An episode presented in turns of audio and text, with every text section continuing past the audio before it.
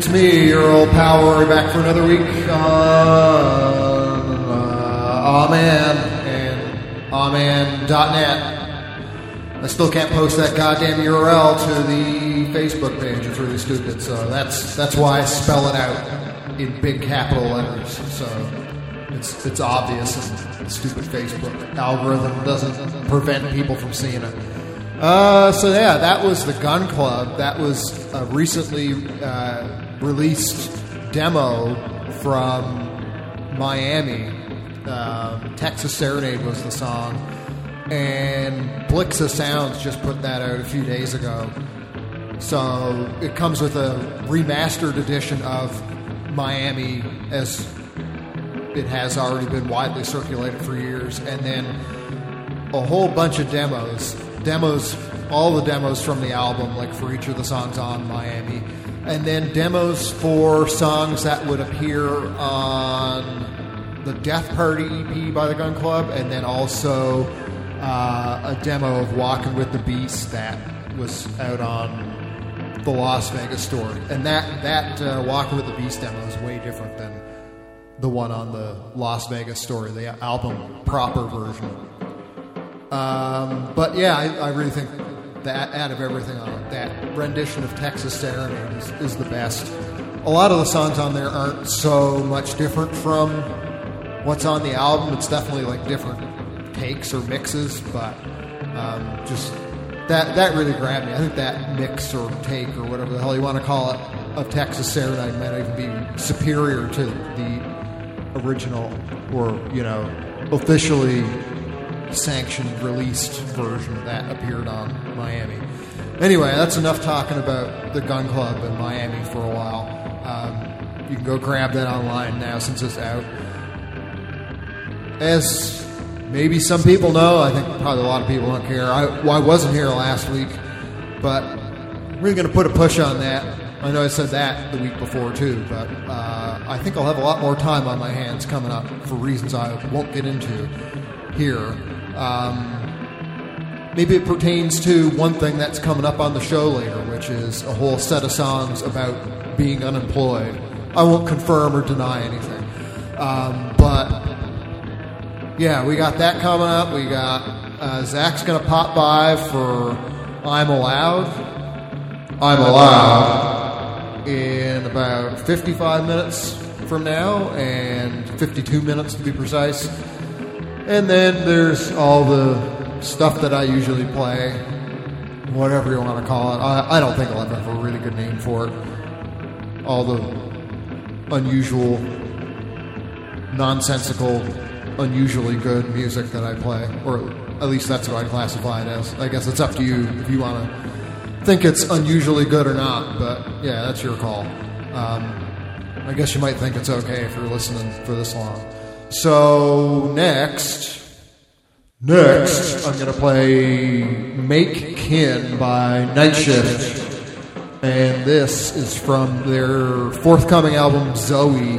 It's to come out next year through Trouble in Mind, but they posted this one song from the album, and it's really good. So, uh, yeah, I thought it would make sense to play it on the radio show. So, how about I'll do that right now?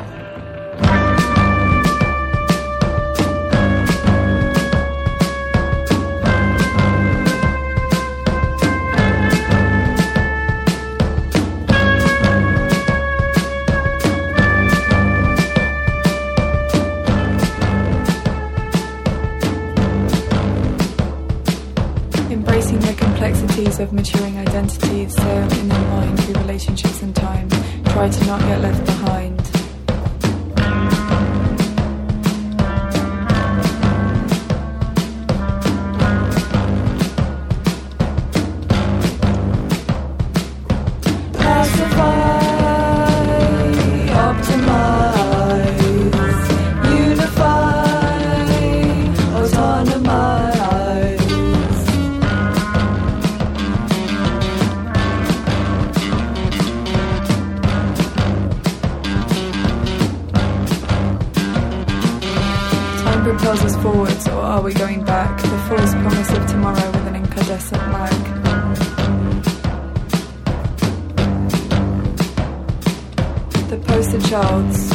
Narcissism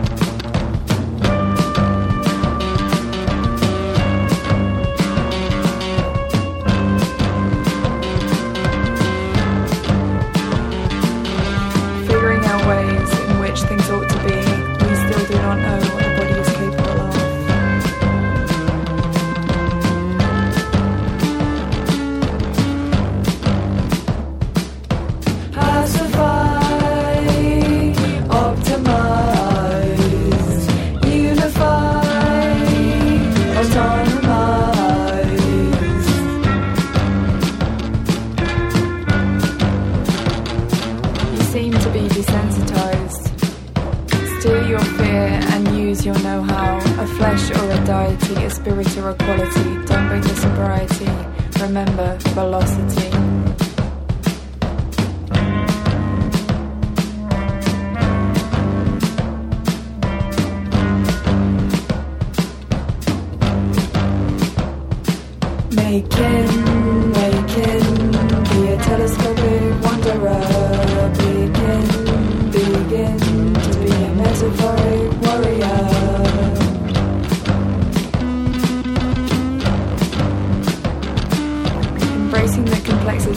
maturing identities, sailing your mind through relationship and time.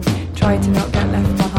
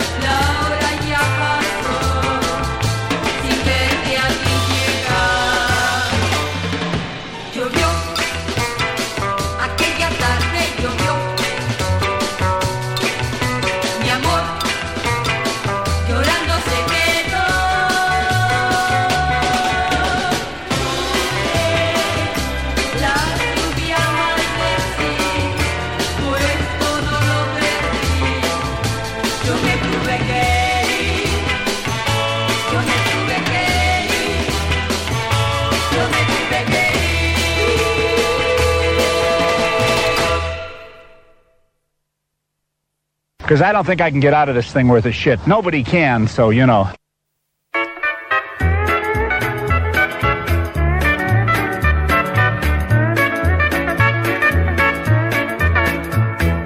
I don't want your money.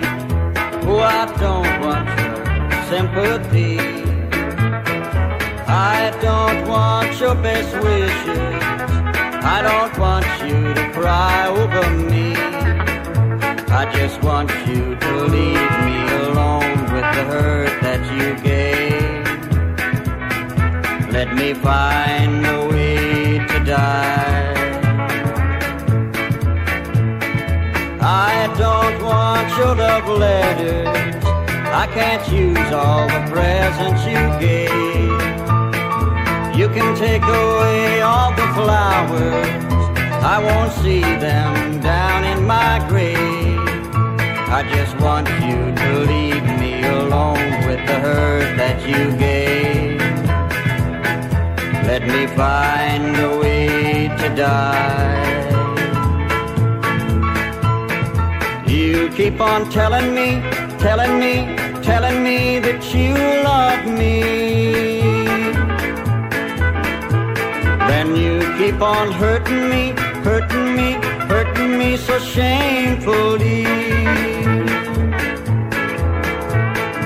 You can go away, please leave now. Oh, your voice brings pain to my heart. We've passed the point of no return now. I'm too weary to make a new start. I just want you to leave me alone with the hurt that you gave. Let me find a way to die. Let me find a way to die.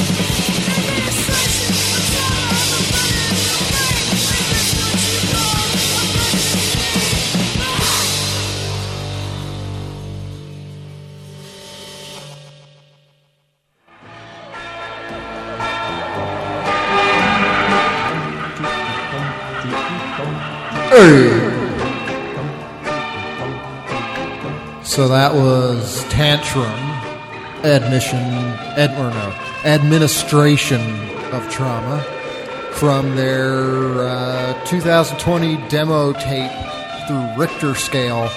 That came out a while ago. That came out in like January or something, and I just didn't pick up on it then. But I'm glad I eventually did. Uh, so what else was there? Haldol. Before that, Truth of an Arrow from their upcoming album Negation. That'll be out next year through Play Alone. That was a nice surprise to stumble across the other day. I really love their album, the totalitarianism of everyday life. I still can't talk today. Um, yeah, so that's on their Bandcamp page too. I'll I'll post a link to them as I usually do when I put the playlist up later. Um, so yeah, that song and another one from Negation. That one's Truth of an Arrow. I can't remember if I said that. Um, those are both up on the Bandcamp page to listen to. Um, then there was Billy Rufus with a nice dark one, A Way to Die, from a 1967 single through K Arc Records. I, I assume it's, it's spelled or whatever. It's I assume it's pronounced K Arc because it's K hyphen Arc. I don't think it's Kirk. It just sounds really weird. Um, heard Ella's before that, Lavo from a 1968 single through CEM. You can buy your own very own copy off Discogs right now for about 125 euros if you're into that. And then to start, Night Shift Make Kin from their forthcoming album Zoe through Trouble in Mind. Gonna play Ronnie Isle and the Blisters next, Bad Sunburn from their 1958 single through MGM. The other side of this is really good too, Wicked. I'll probably play that later. I don't think I've played that on the show yet. Uh, so yeah, we'll get the Bad Sunburn. We got a bunch more stuff. I got a bunch more stuff for you. I, don't, I still don't know who we is. And yeah, Zach's coming up in about a half hour, and we'll see.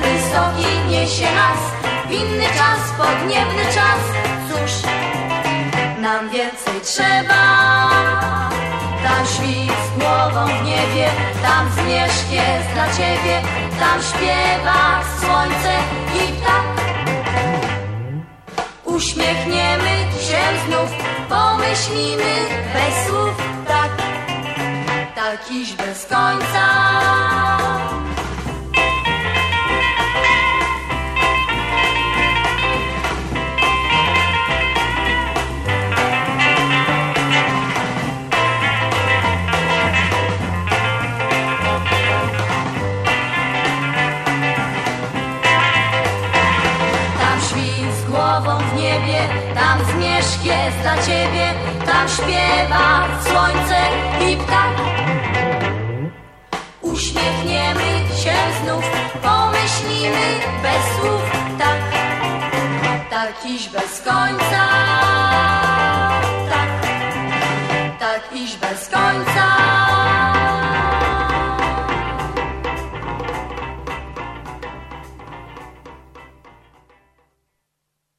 Probably sit around and cook some soups and eat bread and desserts and just get all fat and sassy.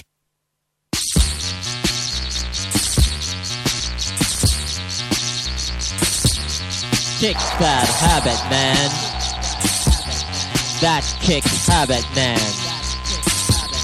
Kick habit, that man. Habit kick that man. That habit kick, man. Habit that kick, man. Kick that man habit. That kick man habit. Kick man bad habit.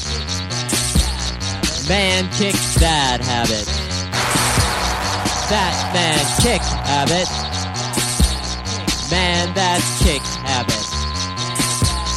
Kick habit man that habit kick man that kick man habit that man kick habit that.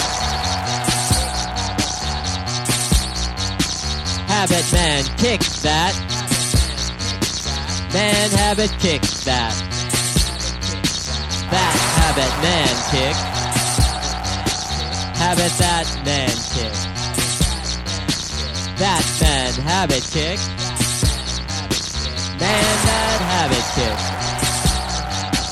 Habit man that kick. Man habit that kick.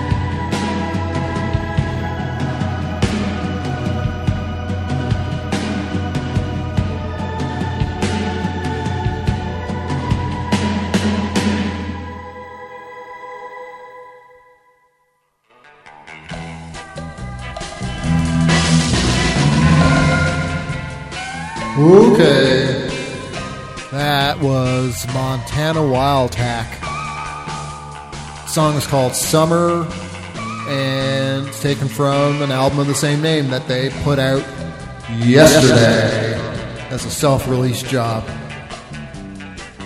And I guess it is summer in Australia where, where they're from. Uh, we also heard before that Monte Cazazza, Kick That Habit Man, taken from his Something for Nobody EP put out by Industrial Records in 1980. I used to have that on a 7 inch. I bought that from, I think it was Genesis P-Orridge's online store years ago. And it was a mint copy, never before played. I don't even think I played it. I think I wanted to preserve it. But uh, yeah, I don't know if old Jen would have sent that out himself or if he had one of his people do that. But it was neat to have something from the, the whole industrial records history, I guess, so to say. Monte still does stuff uh, these days, actually. He's still active, putting out new music and playing shows, or I guess when it's possible to play shows, he plays them based on how the world is now. And he maintains a pretty uh, entertaining Facebook page that you can find under his own name. And I'll, I'll tag it anyway, just for the purposes of tagging Monte after the show on uh, the playlist, so you can have a look at that yourself. Then before that, it was Sister Panas and Typhoony from Poland, and the song was I'll pop this into Google Translate here. Do everybody a favor. It translates to "with head in heaven," but it is actually in Polish called Z głową w niebie. Uh, I don't know how helpful that would be for anybody who even speaks Polish, because the computer just kind of mumbles it. Let's see here. Z głową w niebie. Okay. Uh, anyhow, it was pretty cool. I was reading about them a little bit, and actually, one of the sisters, Anna, she wrote or co-wrote a lot of the stuff that they did, and she's still alive. Um, I don't know if she's still writing music or not, but yeah, I thought that was neat because a lot of, I guess, you know, girl groups or whatever from that time weren't writing their own music. And there weren't a lot of girl groups or whatever in the Eastern Bloc, so it's kind of neat. Um, so that was put out on EP Zwi Człopak. I'm not going to put that through Google Translate. That came out in 1966 through Polski Nagrania Muza. And then to start, Ronnie Isle and the Blisters, Bad Sunburn from a 1958 MGM single. And I'm going to get moving along here because I got a whole other set of songs. And then Zach will be up in about 15 minutes or something like that. And then after that, it's the promised set of songs about unemployment or joblessness or whatever you want to call it. Next is Shifting. The song is Spudgasm. This came out through a bunch of labels Permafrost, Constant Disappointment, Gabu, Assos, Y Song, and Whose Brain Records. And the title of the album is It Was Good. I think it still is good. And that was earlier this year, August, I think. So while I shine my boots in my underwear, you can listen to this.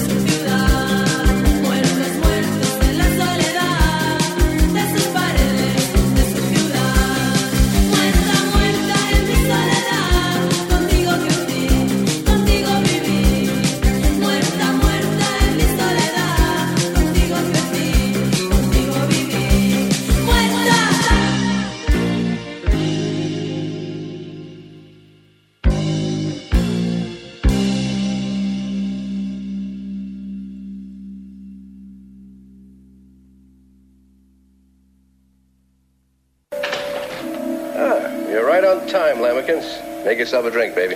No, thanks, Dutch. Who are you, and how did you get in here? I'm the locksmith.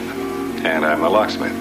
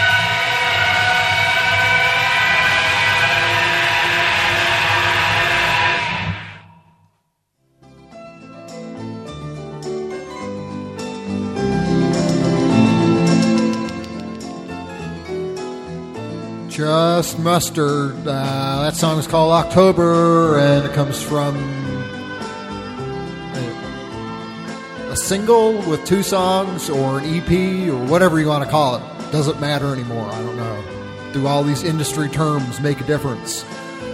I don't think so. But anyway, yeah. Two songs on this thing that it came out on. Frank slash October. I think it might have actually had a physical release too uh, through Pizza Pizza Records in 2019. So that was the song October. Then before that, it was Zuzu with Mes Conventions from La Integrale, which came out in 2003 as a CD retrospective of her work. I don't think that was ever properly released around the time it was recorded. I think it was like an unreleased track they tossed on there. Then there was Eva with In El Corredor from a uh, yeah self-titled EP they put out by means of Chicken Attack Records. And started things off with Shifting, the song with Spudgasm from their album. It was good, put out this year by a whole bunch of labels I'm not going to name again because you can look it up later.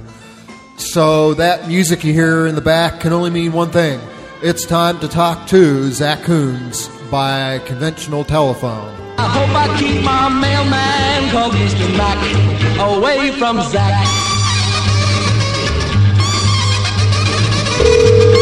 My name is Meg and I'm scared of Zach.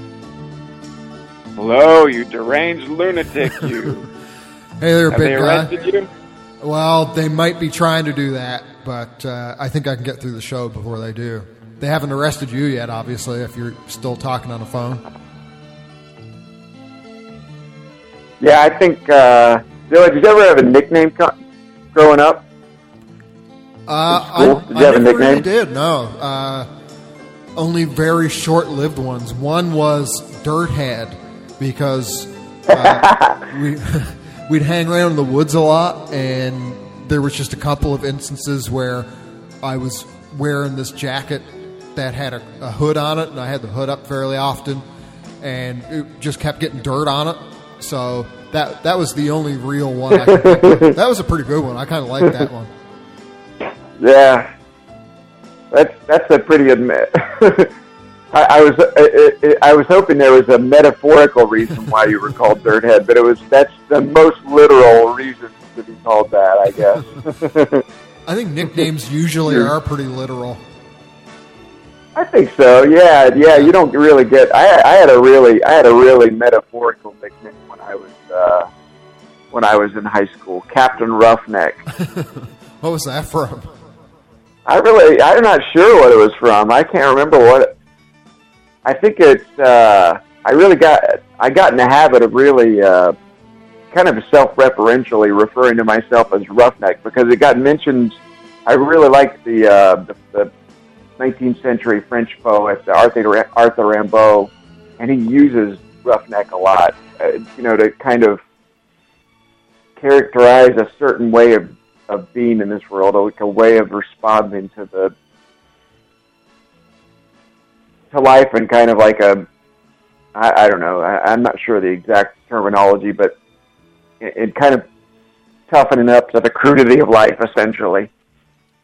And I had I stole this shirt. Uh, actually, I didn't steal it. Well, I did steal it, but accidentally. Um, in high school gym class, I was I was uh, the like captain of the the baseball team in just that class. I played baseball in high school, but not. I wasn't the captain of the team, but in in the gym class I was in, so I there we had shirts for there were captain shirts, and I I walked out with a captain shirt. I ended up just wearing it all the time. I thought was, I at that time really enjoyed it. It was like uh, you know it was made with those like iron-on letters. It was like Comic Sans font. captain. I, thought I got a pretty big kick out of it, and then um, but I think maybe those two things combined uh, is all I can figure. I, I I don't remember how it got coined and or how it got started or any of that stuff at all, really all that well. But I remember that one being attributed. T-shirts always help with to me. nicknames or just articles of clothing in general. Like a, uh, a good friend of mine from Newfoundland, uh, his name, his nickname, well, his name is Chris, but he had this nickname Maha. And what happened was when he was in high school, he went to a different school than I did. Uh, but one day he was wearing this Yamaha T-shirt, and then he had one of those like plaid shirts that went over it that people would wear, kind of like typical grunge fashion. And then Yeah. some guy was just like, "Hey, Maha," and pointed at him in, in reference to just being able to see the word Maha on the shirt, and it stuck. and it was so widely known that uh, people would call his house and ask his mom, like, "Hey, can I talk to Maha, please?" And she'd know. She'd just hand him the phone. so he's still It'd be really bizarre if if, if people called his house and uh, asked for that, and then she handed him like his grandmother, handed them his grandmother. It could have oh, happened. Ma, uh, you, Yeah. I have no clue what you're talking about. Here's his grandmother. Yeah. So yeah, what else you got you got going on today, other than thinking about nicknames? Uh, you know, I've had a really strange couple of weeks. I moved back to Columbus, Ohio, from the uh, from Smoky Mountains. So I've gone from being in absolute isolation to being, you know, living living with living with uh, my roommate, and I've had we've been having uh, a, a weekly fire and just being around, seeing people in general. I mean, seeing seeing strangers, which I really was going through. Um, I had days where I wouldn't see anybody at all, really, almost a week at a time. Sometimes I'd go without seeing another human being. That's been a really, bi- that's really a really bizarre uh, reentry. I've been taking these long, long walks, and I've been, I, I've forgotten how, how dangerous they can be. You know, I've been, I was also taking long walks down there, but I was taking long walks in the woods where I wouldn't encounter another human being. But when you put in, when you put another, when you put other human beings into any equation, usually there's, there, there are the, uh, there's a possibility of something really good happening and the possibility of something really dangerous happening. I had two like really unusual walking uh, experiences over the last couple weeks. Uh, one, I went to the there's a place. It's a long one of the longest uh, covered bridges in uh, the eastern part of the United States called the Bridge of Dreams. I got a wild hair. I got I got really bored one night. I got I got a wild hair. It's about an hour hour hour out of Columbus. I got a wild hair, so I thought I'm I'm going to drive to this Bridge of Dreams here. So I went, and it was it was dark when I got there, and I started walking, and I I know I know you share this affinity. Once I start walking, I just I really just love to walk for miles and miles and miles and miles. Yep. So I was I was walking for miles and miles. It was like there was a covered bridge, and then there was just a paved road that went past it. That must have been for cycling or something. I, I guess I don't know, but um, yeah. So I walked for I walked for about five miles, and then turned around and walked back the other way. And as I was coming back, there was a light off into the distance, and I couldn't tell if it was because it was so far off. I couldn't tell if it might have been like a car or some. You know, it it, it was too far off to be able to determine what size it really was. But as I kept walking, it kept getting closer and closer. The light kept getting closer and closer to me. So such that finally it was with I was in with 100 yards of it, and I realized it was probably at like one of those head headlamps. Uh, or I mean, I uh, so anyway, I, I, I kept walking toward it, but I picked up a rock and a stick, you know, because it was in the dark in the middle of nowhere with nobody. Nobody was within miles around at all, so I, you know, it was a potentially dangerous situation. And uh, I picked up a rock and a stick, and then I called out, "Hey, hello there!" No response at all. Well, I kept walking on toward it, gripping the rock and the stick harder Yep. and uh, and I called out again when it was when the light was maybe I don't know twenty five feet away. I called out, "Hey, hello there, how are you?" No response at all. So it got to be where it was maybe 20, 20 feet away, and the light started moving toward me really rapidly, like essentially a person was running toward me. Not essentially, they were running toward me, and so I raised that stick up, thinking, "All right, this is it. Yeah. Time. It's you know, this is this is do or die type situation." So the light continued. The light moved toward me really rapidly over the course of maybe three seconds, and then this. I really couldn't tell. I think you know it's hard to determine in the dark what a what a person's face looks like if they're wearing a headlamp. You know, one of those things you put around your head. Um, and uh, so this whatever this creature was moved toward me, got to, got within maybe three feet of me, stopped absolutely still, and was we were basically just standing within a few feet of one another, and I could tell that they were looking at me because the lamp, the, the headlamp was going directly in my eye. I said, "Hello, how are you?" Again, no response, and then this creature just slowly walked by me, and then like got a few feet, it then got a few feet away from me, and then took off again at full speed. It was real. It was an extremely surreal experience. I thought I thought I was thought I was toast. Yeah, that sounds pretty frightening. Like I'd be, I'd be a Yeah. nerves if that was, if I had that happen to me. I, I was, but it was at the same time I had a lot of adrenaline flowing. Like I, I was, I was ready. I, I, I was ready for the potential of violence for sure. And you know, the, then then it, you know, the light and the the, the person just continued moving on uh, out into the. And then actually, I I got back and read that there's there's an urban legend about this creature that hangs out around there, like a cryptid essentially. Uh, that does similar things like that. Basically, uh, observes human beings close up. It's not known to be violent or anything like that, but just gets really close to you. I'm not saying that's what it was, but it was interesting that there was a.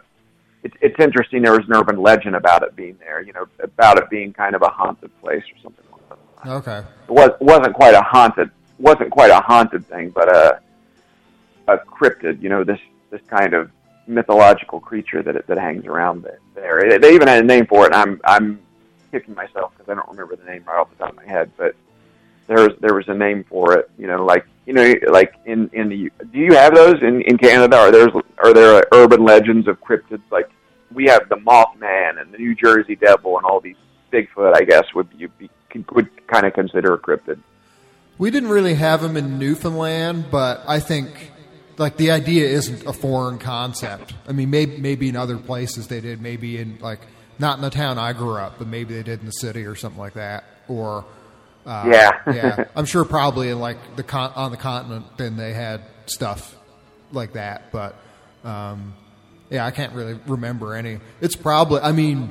It might just be some kind of like mentally disturbed person out there who lives out in the woods or in some shack or something, and then they just kind of stumble around in the dark and encounter people. I don't know, but it would still Yeah. be. I'd be absolutely terrified to have to deal with that. Yeah, especially Yeah, it, it was it was very unsettling. yeah, if it gets so close to you like that, it would have been one thing if it, if you seen it and tried to talk to it and then it kind of ran away. You'd see where it was going because of the headlamp. But yeah, when it's getting it up in your business like that, that's uh, not a comfortable situation. I'm sure. Yeah, and I know it saw me. I mean, I had that. I had that. Uh, you know, I had that that that stick, or yeah, the the stick raised up, it raised up to knock it in the head. You know, if I needed to, I wasn't gonna. It wasn't my intention to do that, but that's a that's a life or death situation. Yeah. Not like you can call the cops or something like that. They're they you know no one no one's going to get there. Not that I'd call the cops anyway, but you know they're not going to get there within within any within any, any within any range of time where that they could actually do anything to help you. So you're you're you're you're very much left to your own devices in those types of situations. It's the birds Um, of dreams for you. And, yeah, yeah, it was a bridge of nightmares. I guess would have been the more appropriate Actually, epithet to, for it. to just interrupt the story for a minute, got me thinking. Have you ever been been to Suicide Bridge Road in Maryland? There's actually a bridge called Suicide Bridge that ties into the name Suicide Bridge Road. So either one of No. those. No. It's on the peninsula Mm-mm. part that's kind of shared with Delaware or whatever. hmm They even have a Suicide Bridge restaurant. So if you're ever over that way, might be worth taking a gander. Is it called is it called that because people go there and commit suicide? I mean, I guess any bridge can be used for that purpose. I, I would assume. I don't know what the history on it is actually. It's just I just know that, that it exists and it's hilarious and bizarre. Yeah, yeah, yeah, unsettling for sure. uh, is is the restaurant actually called the Suicide Bridge Restaurant? Yeah, it is. Yep, they're they're not. what an unimaginative. I want. I, yeah, you probably don't have a lot of restaurants with suicide in the title. I'm willing to bet that might be the only one. yeah, yeah. There might be some kitschy. There, there could potential they could have some some kitschy ones out there, but uh, yeah, I- there, there aren't a lot anyway. Under ten probably on in the and throughout the world. Um, not not usually a concept you try to cash in on anyway. Yeah. I like the description here on Google. Uh, Suicide Bridge Restaurant, fresh seafood and regional fare in a relaxed setting overlooking a marina with historic riverboats. huh. Yeah, that's that's what the that's what the the name evokes for me. Yep. Yeah, that's uh, nooses hanging everywhere uh, throughout the uh, throughout the restaurant. Yep, cyanide pills in little uh, candy bowls that you can you can grab as you see fit. yeah. Um, uh, and then the second one, I was walking around my neighborhood. My neighborhood that I live in, Columbus, is kind of like middle of middle of the road dangerous. It's not, you know, it's not. Uh, it, it it's not overwhelmingly a place that you wouldn't consider walking around at night. You know, um, but the potentiality is there. I mean, my car's been rifled through before, and that's all that sort of stuff's ha- happened before. So Yeah, enough to keep not you on your not a toes. neighbor. I mean, uh, enough to keep you on your toes. Yeah, you know, not not something I, not. I mean, I walk. I, I have been taking walks in the dark around the neighborhood pretty often, um, but uh, you know, not, I didn't. I didn't. I don't walk. Or I don't walk around. You know, in any intense amount of beer. Otherwise, I wouldn't do it. Obviously. Uh, as that's not really a desirable way to feel for me anyway. um, but I was walking. There was a uh, there's a park with a, a, a baseball field in it, and uh, I, I thought it'd be fun to walk. I don't know. I decided to walk in the in the baseball field in the dark, and I went to. I was around a dugout, and from behind this dugout uh, appeared this this older, heavy set man who who said who was holding something in his hand. It was dark enough. I, it was dark enough that I could tell it. It was it was just light enough for me to tell there was something in his hand, but it was too dark for me to determine what that thing in his hand was. And he said, "Here, come come over here. Come here. Come up. Come behind this. Come over here with me." And I just took off at full speed. uh, uh, nothing good is going to come from me going behind this dugout. in the in the history of in the history of human life, no one has nothing good has ever come from going behind a, a, dugout, going going behind going out of view with a stranger in the dark in a you know in a city in an urban setting. When he's demanding So, that I- you come yeah. here. Like, who's going to be like, yeah, yeah, okay, in- sounds like a great idea. Yeah. You didn't have to demand it. I was going to do it anyway, buddy. thank you for the thank you for the opportunity. So I, I took off at I took off at full speed, Ugh. hoping that he didn't have uh, hoping that he didn't have a gun, blow my head off as I was running. Because I figured like that was my only option. I didn't have any weapons on me, or you know, I didn't like I I didn't plan on something like that that happening. Um, So yeah, that took off, and then kind of like looked over my shoulder after I'd gotten a pretty, long distance. And he hadn't tried to follow. Like I said, he was an older man and he was heavy set, so I, I knew I I, I knew there was a pretty good chance, unless he used to be an, an NFL running back, that I probably be able be able to outrun him. You know. Yeah. Um, and and he hadn't really moved all that. Oh, I could still see him back there, but he he didn't really. He had like taken a few steps to try to follow me and decided that it was it was not a not going to be a successful venture for him anyway. But He's got to try different like, tactics. the whole time. He's got to try Yeah, I more know. like, hey, I need help or something like that. You know, to Yeah, that would have been the smart. You know, if he if he really wanted to. uh If yeah, he he would have he his a, a method of deception would have been better than a than a method of of authority uh, in that situation. He needs to get he needs to get better at mugging. Is is the the the moral of that story? I mean, I mean, he could have been he could have just been like try, trying to sell me drugs. All you know, which is another thing I wouldn't have had to um, so it, I think like those are the only two things I could have, or you know, maybe offered me sex. I don't know, because I've had a, I had a really unusual experience right before I left Columbus. I don't remember if I told you about this or not, but this is a pretty wacky experience. I, I picked up this. I was at a uh, uh, like a world grocery store, a grocery store that has items from around the world in it and uh, I, I was going to the my I was going to the parking lot to load my groceries in my car, uh, and this this uh, African American fellow came wandered up and asked me if I'd give him a ride. So I'll give you, a, you know, he's going pretty close to where I was going anyway. I'll, I'll give you a, I'll give you a ride. So we were motor we were motoring around, and it, it wasn't very far. It was like five minutes away from where the grocery store. So maybe a minute, minute and a half in, he said how would you like to see a big, beautiful black dick? and uh, I said, uh, as politely as I could, I said, I, I, th- I, I appreciate the offer, but I'm, I'm, I'm going to decline. Thank you, though.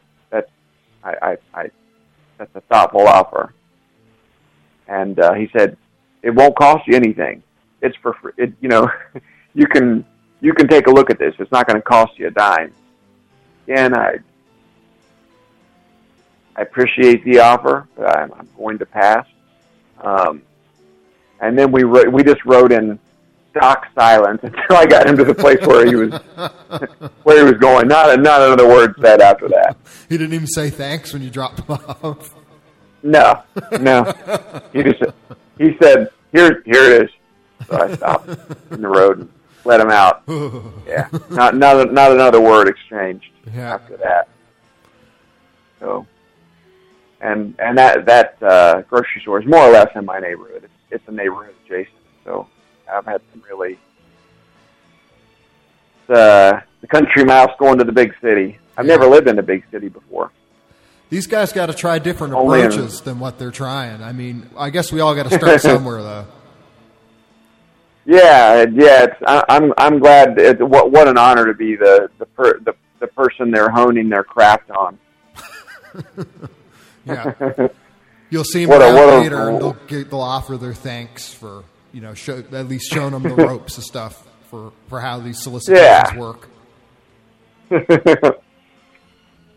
yeah, I, a friend of mine posited that I should have just said yes. I'll take a look, because that would have been the polite thing to do. Yeah, and just be like, oh, okay, I don't cool, know. man. Yeah, let's see what you're. Let's see what you're packing. Let's see what you got. I'll give you a. I'll I'll give I'll give you my rating based on a ten point scale. let's Yep. see what you. Let's see what you're working with. I'll let you. I'll give you my objective reporting. Uh, yeah, I don't know. Yeah, so I I don't know. It's uh. Do you ever have, do you have do you have experiences like that in like in Toronto? I know Toronto is a pretty safe city. Yeah, I never had anything like that in Toronto, really. Uh, you know, I bang into plenty of weirdos, but not not anything where I ever really felt threatened or where I was trying to be roped into some kind of sexual thing on the sly that I wasn't into. Just you know, Yeah. yeah. It was all it was all pretty pretty reasonable there. So Pretty tame. Yeah. But yeah, there are just in general a lot of strange people running around there who will ask you weird questions or whatever else. But they're they're all pretty harmless from from my experience. I'm sure, like I've read posts and stuff that you know occasionally there'll be something pop up where there's somebody who is threatening to like a certain demographic or whatever. So it's not just like this immaculate, wonderful, idyllic scenario, but um, yeah, you know, generally I think it's it's you could do a lot worse. Yeah, Toronto really seems like a very. I mean, obviously, crimes and murders and things like that happen, but it seems like it's a very. Uh, ca- Canadians are just so polite. They're you're you you are a polite people. That's what they say. I, I I- I've noticed. I mean, it's just like Toronto is almost the size of New York City, but there's the like the grimy aspects of New York City are kind of, uh, I mean, still there, but there's there's this veneer of politeness that that take take some of the teeth out of it. I mean, you know, of course, those things still happen, but I mean, my my yeah, Columbus is. I mean, Ohio in general is like a, a you know, a formerly an industrial state that uh, you know, kind of a lot of the industry's gone, and you left people pretty pretty desperate and hopeless. I mean, that's happening the world over, all over the place. Not really, not really, not an excuse, but a, at least an explanation of why that why that it can happen here. And and it's funny, like I've I've read so many so many writers that I really like talk about Ohio in in the most uh, as one of the most desperate places in the world. Like uh, William S. Burroughs in Naked Lunch said that it was there was some ancient evil in Ohio, and it it predated the Indians. It was like it was like soaked into the soil. This this this nameless ancient evil that that res, that resided in basically in the in the demarcations they used to, to designate the state the state of Ohio. This this this really this really dangerous, des- desperate, evil, vile place. Uh, that sounds about right to me. Yeah. It's uh, that, that's that seems about accurate. Yeah, my my roommate Eve got mugged in uh, in like the upscale grocery store parking lot a couple of months ago too. It's uh, I think the pan- pandemic are making people is making people a little more desperate and a little more violent than they would be otherwise too. You know. Yeah, I can understand that. But yeah, pal, I mean, uh, hopefully you stay safe out there in the big city. You've only been back a couple of weeks. You already had all this weird shit going on, so hopefully I know. it get- gets a little quieter in that capacity. yeah, I think there's no way really for it to ramp up unless I get killed. Well, hopefully Which, that, you know. does not happen. Um, I'm going to avoid it. Yeah. In as much as I, in as much as humanly possible, I'm going to continue to try and stay alive to the best of my ability. Yeah, at the very least, we, we need you here for the I'm Allowed segment on this show. So, um, yeah, yeah. that's pretty much my only reason for living these days. Well, on that note, we just crossed the 27 minute mark, so I think maybe we. oh my lord! Wow, it just flew right by. Yeah. There's something about talking about muggings of violence that make time just just zip by. Makes it Our longest one yet, maybe. eyes. I think it is. I think it really is.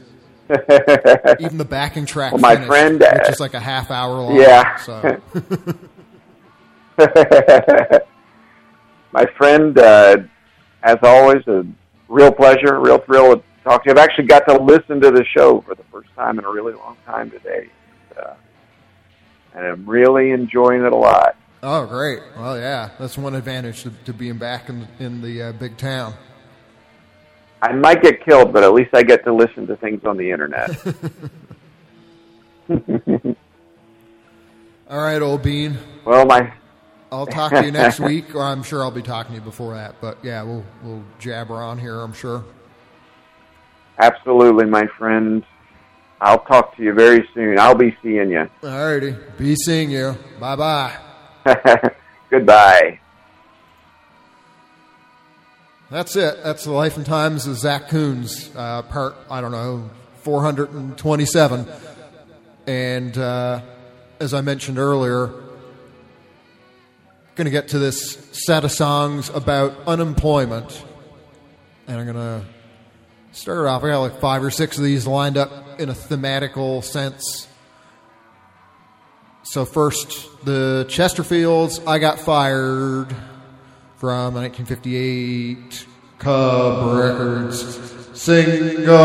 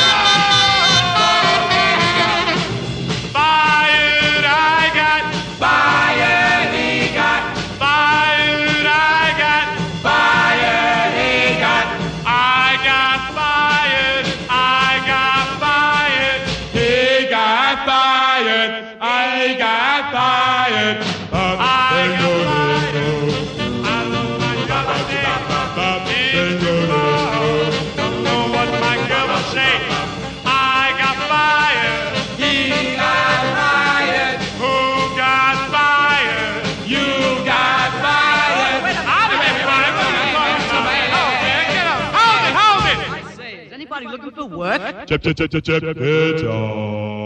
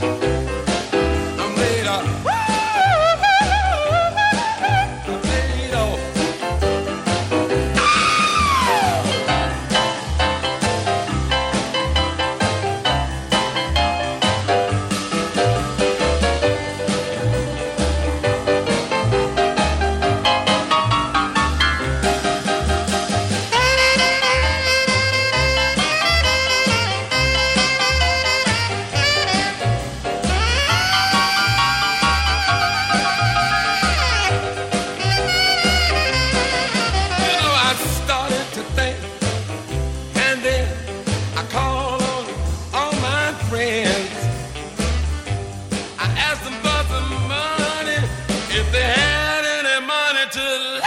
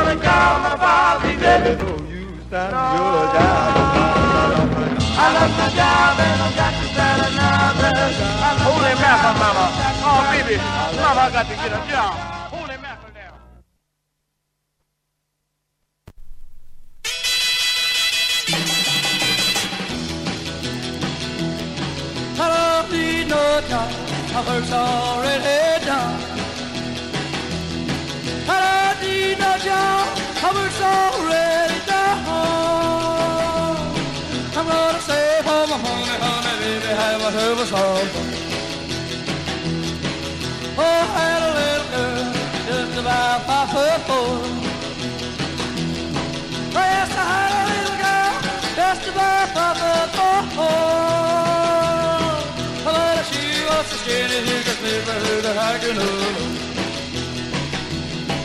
If you love me, baby, how come I love you? If you love me, baby, how come I love you too? Till I'm spending all my money, honey, baby, save it wood. I don't need no job, my work's already done. My. I'm gonna save all my money, honey, baby, have.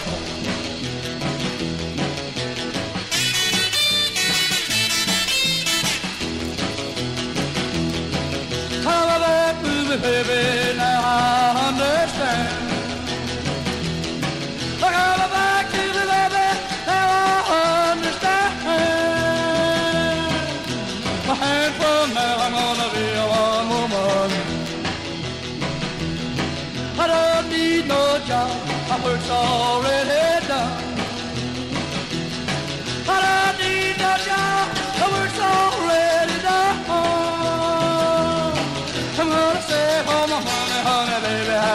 have my.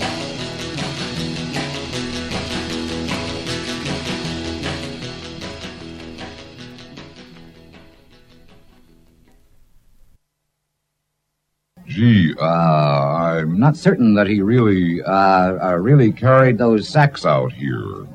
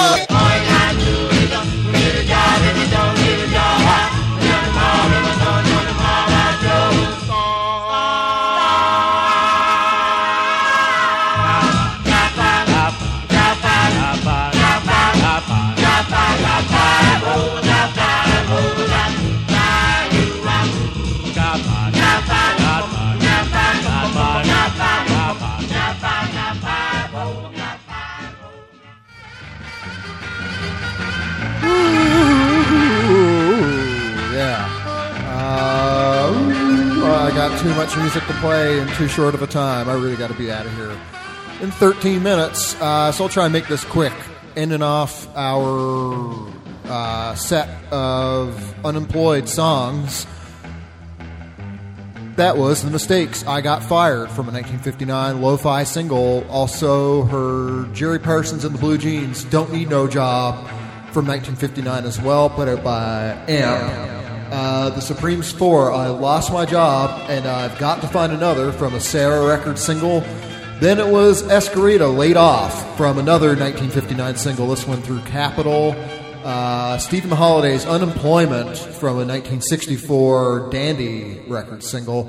and the Chesterfields to start it. I got fired, bookending the set with songs that are called "I Got Fired," but are totally different songs. So, yeah, that was out on a single in 1958 through Cub. Uh, I'm going to play something by Nervequakes next. It's called "Off the Record," and it's taken from Deprogram that they just put out through Imminent Destruction. And we'll see how many more I get through. I'll pop back on and tell you what it was and do all the back announcement nonsense and say goodbye. So, yeah, here it is.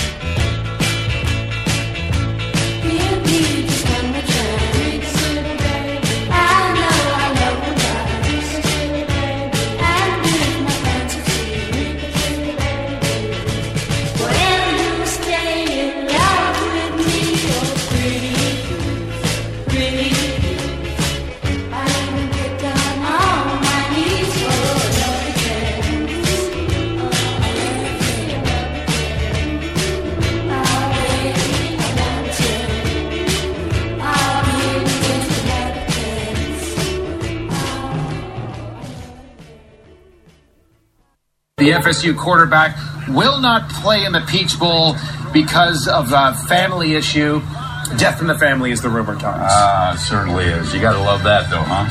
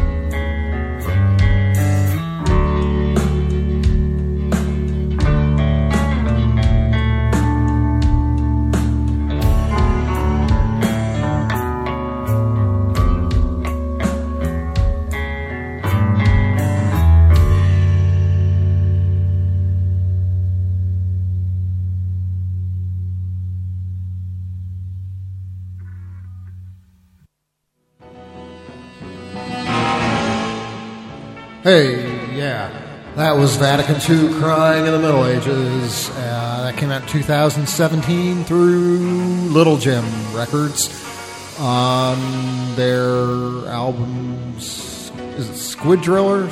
No. Screwdiller. Jeez, I can't even read anymore.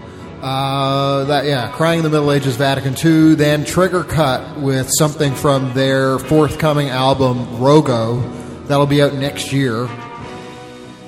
That song was called Nutcracker, just in time for the holidays. Uh, so yeah, you can check out that song and another from the album at their Bandcamp page. I'll have the link for that a little later. Uh, also heard Shelley Fabares' "Pretty Please." Love the production on that one. That's from a 1965 Fontana single, and started the whole thing with Nervequakes off the record from Deprogram, which came out this year. All right, that's it for me. I got to get out of here. Uh, I'll be back next week. Check out the replay on aman.net, and thanks for being here. Bye bye. Just look after yourself, as they always say, because no one else will. Let us get the fuck out of here. Be seeing you. And you.